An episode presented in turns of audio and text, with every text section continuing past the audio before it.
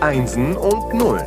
IT einfach erklärt. Der Podcast von TechData.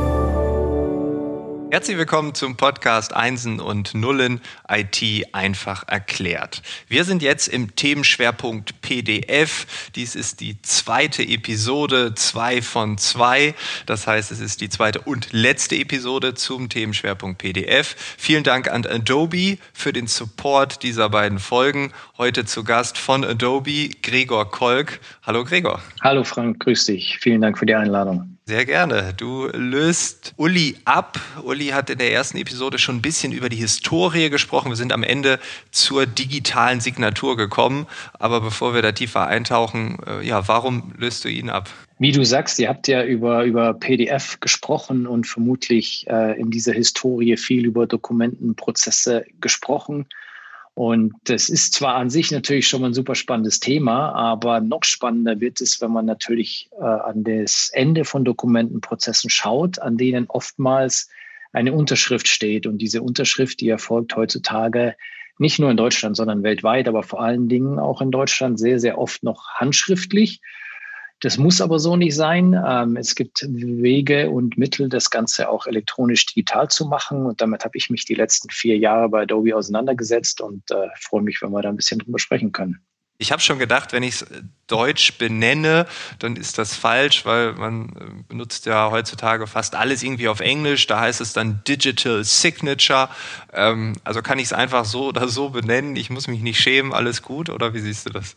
Also schämen musst du dich auf keinen Fall, das sowieso nicht. Es ist so, dass es keine eindeutige oder es gibt mehrere Definitionen für diese Begriffe, aber es gibt natürlich jetzt keine, von der jeder behaupten würde, das ist eine allgemein anerkannte. Ganz prinzipiell würde ich sagen, es wird auf Englisch benutzt, Digital Signature oder auf Deutsch digitale Signatur. Wir sagen aber gleichbedeutend eigentlich auch digitale Unterschrift. Ähm, das ist also erstmal gleich einfach zu, zu verwenden.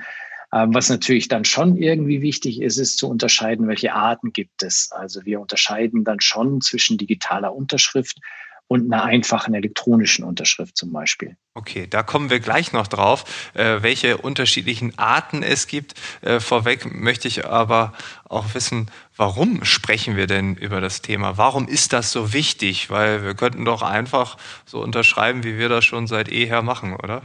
Das könnten wir natürlich, aber es gibt ganz gute Gründe, warum sich viele Menschen, viele Unternehmen, viele Entscheidungsträger damit auseinandersetzen, so klassisch papierbasierte Prozesse einfach auch zu, zu digitalisieren. Ähm, das war schon immer so, weil, wie gesagt, Digitalisierung natürlich sehr, sehr viele Vorteile hat, mit denen sich jeder auseinandersetzt. Und digitale Unterschriften können da ein elementarer Bestandteil sein. Und dann ist es jetzt natürlich so, dass wir im Jahr 2020 ähm, auch um das Thema Corona, Covid-19 ähm, nicht herumkommen und auch das natürlich Auswirkungen jetzt auf die Nachfrage oder einfach auch das Interesse an elektronischen und digitalen Unterschriften hat. Okay, das kann ich mir vorstellen, weil ähm, wenn ich ich war mal in einer Verwaltung, da ging es um KI und äh, die haben äh, ganz verrückte Dinge auch gemacht, sehr fortschrittlich ähm, KI im Einsatz gehabt und gleichzeitig habe ich daneben den Unterschriftenwagen fahren sehen. Also da hat jemand einen riesigen Wagen geschoben, da waren dann äh, zig Ordner drauf und dann habe ich gefragt, was ist das denn? Und dann hat jemand gesagt, ja, da sind ganz viele Unterschriftenmappen drauf und die werden dann ja äh, ins Referat A, dann ins Referat B, dann muss hier noch einer unterschreiben und da. Also man hat diese Unterschriftenmappe so quer durchs Gebäude bewegt. Jetzt kann ich mir vorstellen, Corona führt dazu, dass jetzt nicht mehr alle im Büro sind. Das heißt, die Mappen landen häufig auf Schreibtischen, die vielleicht erst in fünf Tagen wieder besetzt sind. Ähm, ist das der Hauptgrund, warum wir über die digitale Signatur gerade verstärkt reden? Wenn überhaupt in fünf Tagen. Also es kann ja auch, kann ja auch einfach noch viel, noch viel länger dauern. Und ich ja, würde schon sagen, dass, dass es einer der Hauptgründe ist. Also wenn wir jetzt so ein bisschen schauen, was diesen Sommer über passiert ist, würde ich sagen, sind eigentlich hauptsächlich zwei Effekte, die beide mehr oder weniger positiv sind. Das eine ist einfach die Dringlichkeit, sich mit dem Thema auseinanderzusetzen, weil es ist genauso wie du sagst, die Leute sind nicht mehr alle im Büro und von daher dauert es natürlich jetzt noch viel länger, Unterschriften einzuholen. Noch dazu, wenn ich für ein Dokument mehr als nur nur eine Unterschrift benötige. Das heißt, das Ganze hat natürlich jetzt einfach ein bisschen an Dringlichkeit gewonnen, weil viele Unternehmen sich einfach damit befassen, wie können sie Prozesse schlanker gestalten, weil sie einfach ähm, aus dem Homeoffice heraus durchgeführt werden müssen.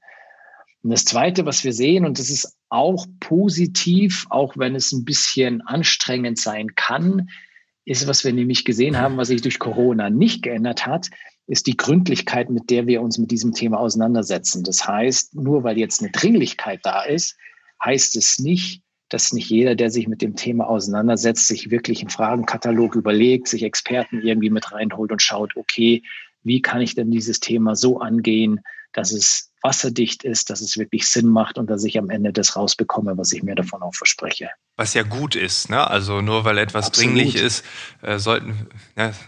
also wir, wir empfehlen jedem, sich wirklich mit Experten auseinanderzusetzen, weil wie bei vielen Prozessen logischerweise oder wie bei vielen Dingen, die ich verändern will, wenn ich am Anfang ein bisschen mehr Zeit und Energie reinstecke, dann bekomme ich am Ende des Tages ein besseres Ergebnis. Und so ist es bei digitalen Unterschriften auch.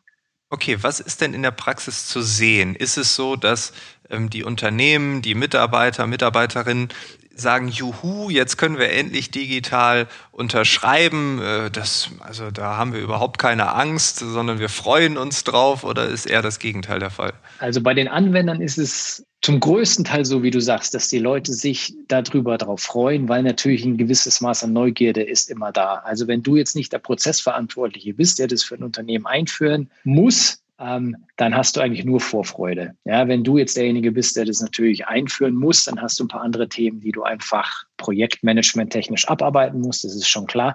Aber wenn du auf der Anwenderseite bist, dann freust du dich einfach drauf, ja, weil dann machst du ein Dokument auf, das du über eine E-Mail und einen Link in der E-Mail bekommen hast und du schreibst digital. Und das ist erstmal eine schöne Erfahrung.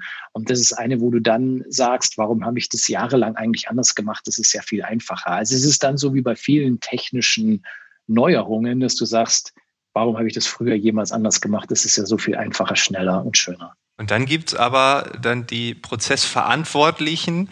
Ähm, ich meine, es gibt ja x Beispiele, wo wir äh, zum Beispiel online etwas kaufen und dann äh, denken wir, juhu, jetzt ist das alles abgeschlossen, aber dann bin ich beispielsweise vor Ort ähm, und dann muss ich doch wieder alles ausfüllen und unterschreiben. Also da sind dann Prozesse nur angedacht, aber vielleicht nicht zu Ende gedacht. Ja, da gibt's gibt's viele Beispiele dafür, zum Beispiel beim Einchecken in einem Hotel bei einer Abnahme von einem Mietwagen zum Beispiel oder was auch sehr, sehr schön ist, zum Beispiel, wenn, wenn du dir ein Auto kaufst, dann bekommst du auch von dem, von dem Händler ein Dokumentenwerk zugeschickt. Und wenn du Glück hast, dann hat er dir noch so, so kleine Post-its reingeklebt, weil du auf vielleicht 10 von 40 Seiten unterschreiben musst. Wenn der jetzt aber so ein Post-it vergessen hat oder du hast eine Unterschrift übersehen, dann schickst du das ganze Ding wieder an den Händler und der stellt dann fest, oh, der Herr Eilers hat eine Unterschrift vergessen, jetzt schicke ich ihm das ganze Ding nochmal und du musst es nochmal unterschreiben und schickst es ihm nochmal. Das kann einem bei einem elektronischen oder bei einem digitalen Prozess nicht passieren, weil der lässt dich das gar nicht abschicken, bevor du nicht alle Unterschriften oder alle Initialien zum Beispiel eingetragen hast. Ja, das stimmt. Ich habe im äh, Hotel, kleine Anekdote, ähm, das nervt mich auch jedes Mal. Ich gebe äh, auf irgendeiner Plattform alle Daten ein und manchmal ist es vorausgefüllt ähm, und da muss ich nur noch unterschreiben, aber das ist selten der Fall. Meist ist es so, dass ich sogar außer meinem Namen alles nochmal ausfüllen muss. Und ähm, dann hatte ich irgendwann neben mir einen Musiker stehen, der hatte einfach einen Stempel dabei. Der hat einfach gesagt, das sind alle Daten, die irgendwann mal abgefragt wurden, hat er sich auf einen Stempel gedrückt. Er hatte ein Stempelkissen dabei, einmal drauf gedrückt, auf den Zettel unterschrieben, fertig. Und er so, äh, so kann ich mit dem Thema besser umgehen. Also es geht hier ja auch um eine, eine Anwenderfreundlichkeit, wie du es sagst. Ne? Der Endkunde äh, ist entweder genervt oder freut sich auf das Neue, was da kommt. Okay, wenn wir jetzt so über Prozesse reden, das dass es halt noch nicht immer perfekt ist, ähm, dann kann das daran liegen, dass die Prozesse, dass da jemand das nicht zu Ende denkt oder so. Aber ist nicht auch die Gefahr da, dass wir alles zu 100 Prozent perfektionieren wollen? Also äh, wir wollen jetzt digitale Signaturen einführen, aber ja, so Trial and Error geht nicht, sondern das muss alles bei 110 Prozent sein.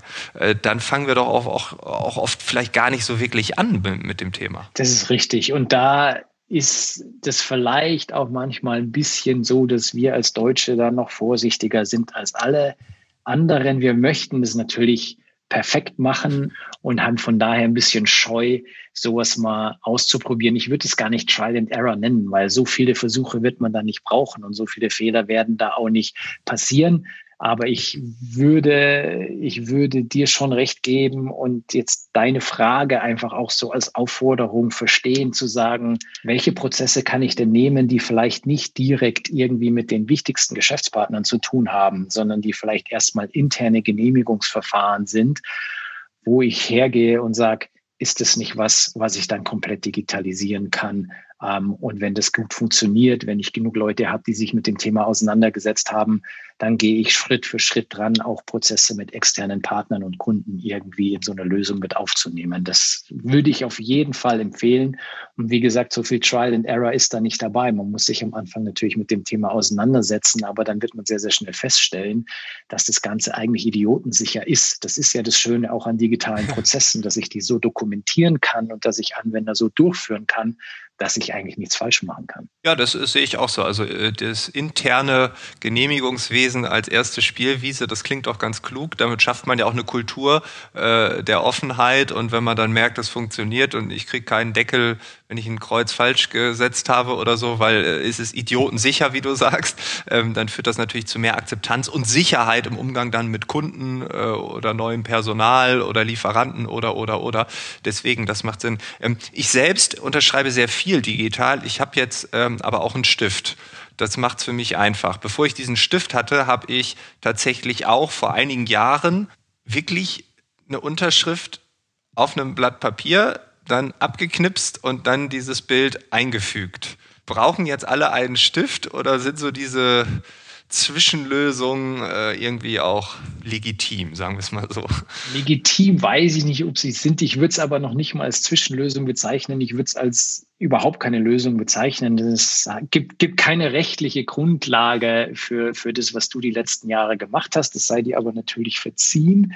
Aus diesem Grund gibt es Lösungen, die eben Prozesse bereitstellen oder Workflows ermöglichen für elektronische und digitale Unterschriften.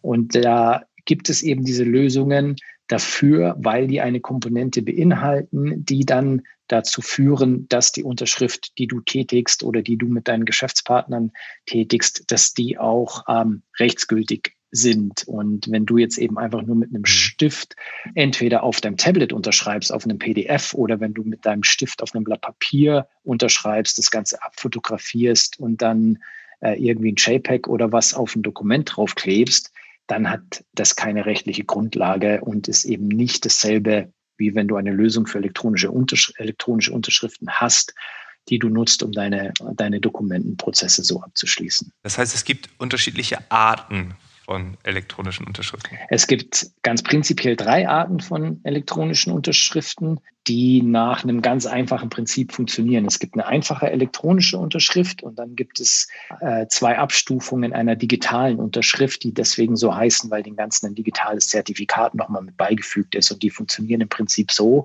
dass die einfache elektronische Unterschrift ein einfaches Sicherheitsniveau hat und von daher auch in der Durchführung sehr, sehr einfach ist und die beiden anderen sind sicherer in, in ihrer Anwendung und ihrer Dokumentation und sind von daher aber auch vom Prozess her ein bisschen komplexer. Das heißt, es ist einfach so, wenn ich mehr Sicherheit will, muss ich ein bisschen einen komplexeren Prozess aufsetzen. Wenn ich sage, eine einfache elektronische Unterschrift reicht mir und wir sagen, dass wir in 90 Prozent der Fälle oder sagen wir 80 bis 90 Prozent der Fälle eigentlich mit einer einfachen elektronischen Unterschrift schon gut ausgestattet sind, dann reicht mir ein ganz einfacher Prozess und ich bin trotzdem auf der sicheren Seite. Hörst du die Frage dann häufig, weil äh, ich habe sie schon ein paar Mal gehört, ohne dass ich jetzt gezielt an Menschen äh, rangehe und sage, hey, was hältst du zum Thema äh, Digital Sign?